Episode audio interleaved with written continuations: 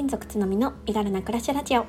この番組はスキルシェアアプリを運営する私が働き方だけでなく暮らしや子育てについてももっと身軽に心地よく暮らせる人を増やしたいという思いで毎日配信しています。毎朝6時に配信しているのでお気軽にフォローやコメントをいただけるととっても嬉しいです。おはようございます。8月11日金曜日です。皆さん、まいかがお過ごしでしょうか？はい、えー、3連休。初日ということでお休みの方も多いですかね。私たち家族もですねこの3連休は、えー、3日間ともお休みになっていますがその後はね特にお盆休みとかはないので通常運転で行ってみようかなと思っています。でこの3連休はですねちょっとあの姫姫路？姫路？ちょっとねこの発音がねよく夫から、えー、その発音違うよって言われるんですけど 姫路ですね兵庫県の姫路に、えー、行ってこようかなって思っているんですよね。ちょうど、えーと、夫の高校時代からの友人家族とそこで待ち合わせをしていて、えー、みんなでねちょっと姫路セントラルパークに行こうっていうね企画をしています。1泊2日で行く予定なので、えー、日曜日にはねこっちの、えー、岡山に帰ってくる予定なんですけれども皆さんはどのようにお過ごしになりますか？で、えーと、今日はですね、まあ、そんな、えー、内容にふさわしいというか、えー、あの久しぶりに人と会う時に改めてねこれ注意しないとなって思ったことがありましたので、えー、そのお話をねゆるーっとしていきたいなと思います。何かしながらゆるりとお付き合いください。えこの放送ねしようと思ったきっかけがですね、えいつものようにちょっと 歩きながら Voicy を聞いていまして、え、有名なねパーソナリティーさんの一人である大石春さんの放送を聞いていてあのちょっと思いついたことなんですよね。えー、昨日の放送8月10日の放送で、えー、学びの引き出し春あらラジオの大石さんがこんなテーマでお話をされていました。年長者は気をつけたい。無自覚に相手を萎縮させる方法。こちらの放送ですね。あの通常放送になっておりますのでこの概要欄にリンクを貼らせていただきます。よろしければぜひこちらも合わせてお聞きいただければと思います。で大石さんがですね、まあ、この放送の中でお話しされていたのが大石さんあの学生さんでもいらっしゃるんですよね。で大学院のあの学生で、えーとまあ、ゼミの中でねのお話をこの放送内でされていました。であるゼミのお話の中で、えー、教授の方が、えー、生徒さんにねあの学生さんに「趣味はありますか?」みたいな話になったそうなんですね。で学生さんたちは一人一人あのお酒が趣味ですとか旅行が趣味ですとかあの思い思いにね発言をされていっていった中で教授の方がその趣味に対して、まあ、深掘りをしてあげようと思って、えー例えばねあのお酒が趣味ですっていう学生さんに対して「え、どこの銘柄が好きなの?」とか「どんな風に飲むのが好きなの?」みたいな感じであの質問をされたそうなんですね。でここであのお医者さんがあのはっと気づいたことがあったらしいんですけれどもそれがやっぱり年長者の方特にね教授の方とかはたくさんの経験をお持ちで知識も豊富じゃないですか。でそうやっそういう方が、えーと、まだね知識がなかあまりなかったりとか経験が浅い学生さんに対して深掘りをしてあげようと思って質問を良かれと思ってねしたものが逆に学生さんを萎縮させてしまっていた光景を目の当たりにしたそうなんですね。そうあのさっきも言ったようにどんな銘柄が好きなのとかあのどういうふうに飲むのが好きなのとかあの教授の方は詳しいので それをねあの聞いていたらまあ、そこまでね知識のない学生さんはいやあのちょっとそんなバーでねちょっと飲むぐらいですとかあの勧められたねワインを飲むぐらい程度なんですみたいな感じであの答えていったら、まあ、教授の方がねあそうなんだみたいな感じの 反応をされていて。あの学生さんたちはねどんどんどんどん自分の趣味を言えなくなっていってるみたいなあの光景があったそうなんですね。で結局どういうふうに話の展開がなっていくかっていうと結局ですねあのそのいろいろまあうんと、知識に詳しい教授の方が全部その話を持っていっちゃうっていうあのオチなんですよね。要はワインが好きですっていう、え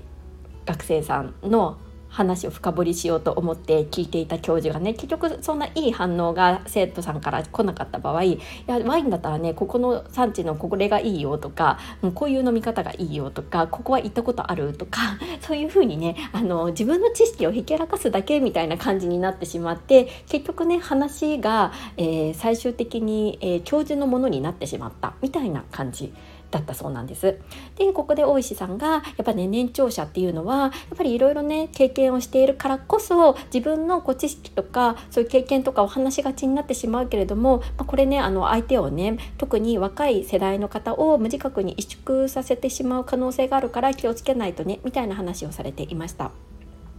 でここで私が思ったのはあのまあ確かにね、まあ、これ気をつけないといけないなって思ったんですけれども、まあ、私ねそこまでいろんな知識がないので、まあ、あのこういう、まあ、教授のような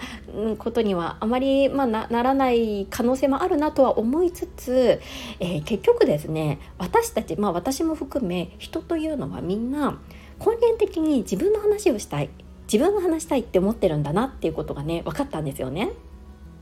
そうこれね気をつけないといけないなって思ったんですよね。これから友達とか友人友達とか 友人と同じだな友達とか家族とかにねあのお盆期間会う方も多いと思うんですけれども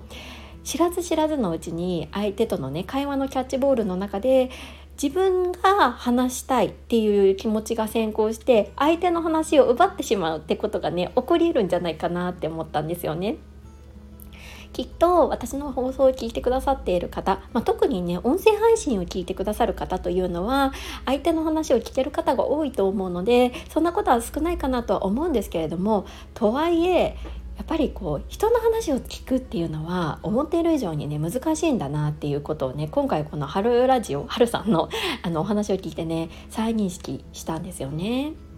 多分教授の方は自分が話したいとか自分が話を持っていこうとか、うん、自分のものにしよう話を自分のものにしようとは思ってなかったと思うんですけれども結果的にそのようになってしまったこれね非常に無自覚な部分だと思うんですけれども多分これは、まあ、根源的に私たちが自分が話したいっていう欲が多分どこかにあるからこそそうなってしまった部分も絶対あると思うんですよね。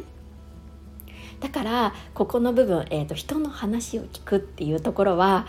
思ってる以上に意識しないと難しいっていうことだなっていうふうに思いました。皆さんはいかがでしょうか？相手の話を知らず知らずに奪っていることないでしょうか？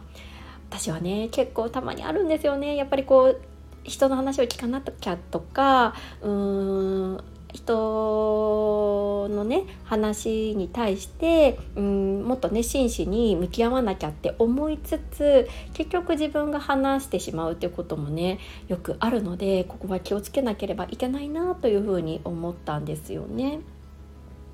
え以前の放送で、えー、ちょっと紹介したんですけれども「リッソン」っていう本をあのご紹介させていただきました、うん、この本ね読んだ本の中で非常に良かったものの一つなのでもう一度ねちょっとご紹介したいなと思います。聞くことは最高の知性という、まあ、サブタイトルがついているケイト・マーフィーさんという方が書かれた本になります。結構ね熱いんですけれども分厚い本になるんですけれどあの内容がねもう本当に聞くいわゆる傾聴ですね。あの傾聴と言われる、うんと、聞くことに特化した本、うん、聞くスキルを身につけさせてくれる本なんですけれどもすごいね内容の濃いものでこれはね読んでよかったなって思いました。何回読んでもなかなかねこの傾聴スキルというのはそう簡単には身につかないんだろうとは思うんですがでもねあのやっぱりあのこれを意識するかしないかでだいぶその人との会話のキャッチボールも変わってくるんじゃないかなと思います。友人とか、まあ親しいねあの家族とかの間でそこまでねうん気を使うというか、うん、敏感になる必要はねもしかしたらないのかもしれないんですけれどもちょっとでもねあのあ聞かなきゃっていうことを頭の中に入れておくだけでもあのそういうね聞くということに意識が生まれてスムーズなねコミュニケーションにもつながるのではないかなと思いましたので今日はご紹介をさせていただきました。これからねお盆期間に入ったりとか私のように久しぶりに会う友人がいる場合などでもねちょっとね使えることかなと思いますのでよろしければ、えー、ご活用いただければなと思いますはいここまで聞いてくださった皆さんいつも本当にありがとうございますいいねやコメントなど本当にね更新の励みになっておりますあそうそれから、えーと、先ほどね紹介した「 LISTEN 聞くことは最高の知性」ケイト・マーフィーさんの本のリンクも概要欄に貼らせていただきますのでよろしければねまだチェックしたことないよっていう方は見ていただけると幸いです。はい、えー、ここからはコメント返しをします。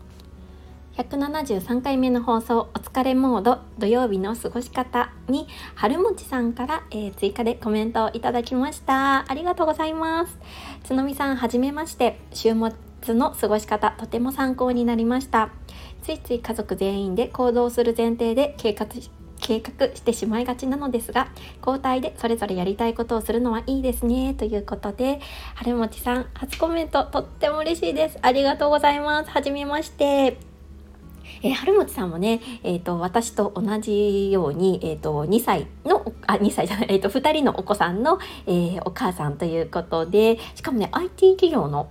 広報系の部長で、え、お仕事をされているんですね。私もまさにあの IT 企業なので、え、業界も一緒ですし2人のママっていうこともねあの非常に子どもの年齢も近いのでとても親近感が湧きましたでねいくつか放送を聞かせていただいて本当にねこうお友達とお話しされているようにあの親しみやすい、え、放送を展開されていて素敵な方だなっていうふうに思いました。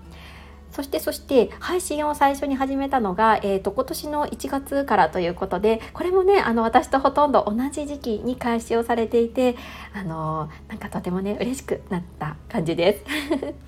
まだねあの聞いてない放送たくさんあるのでこれからね徐々に聞かせてもらいたいななんて思っています。それから、えーと、週末のねちょっとね疲れた時の週末の過ごし方についてねこちらコメントいただいてすごく嬉しかったです。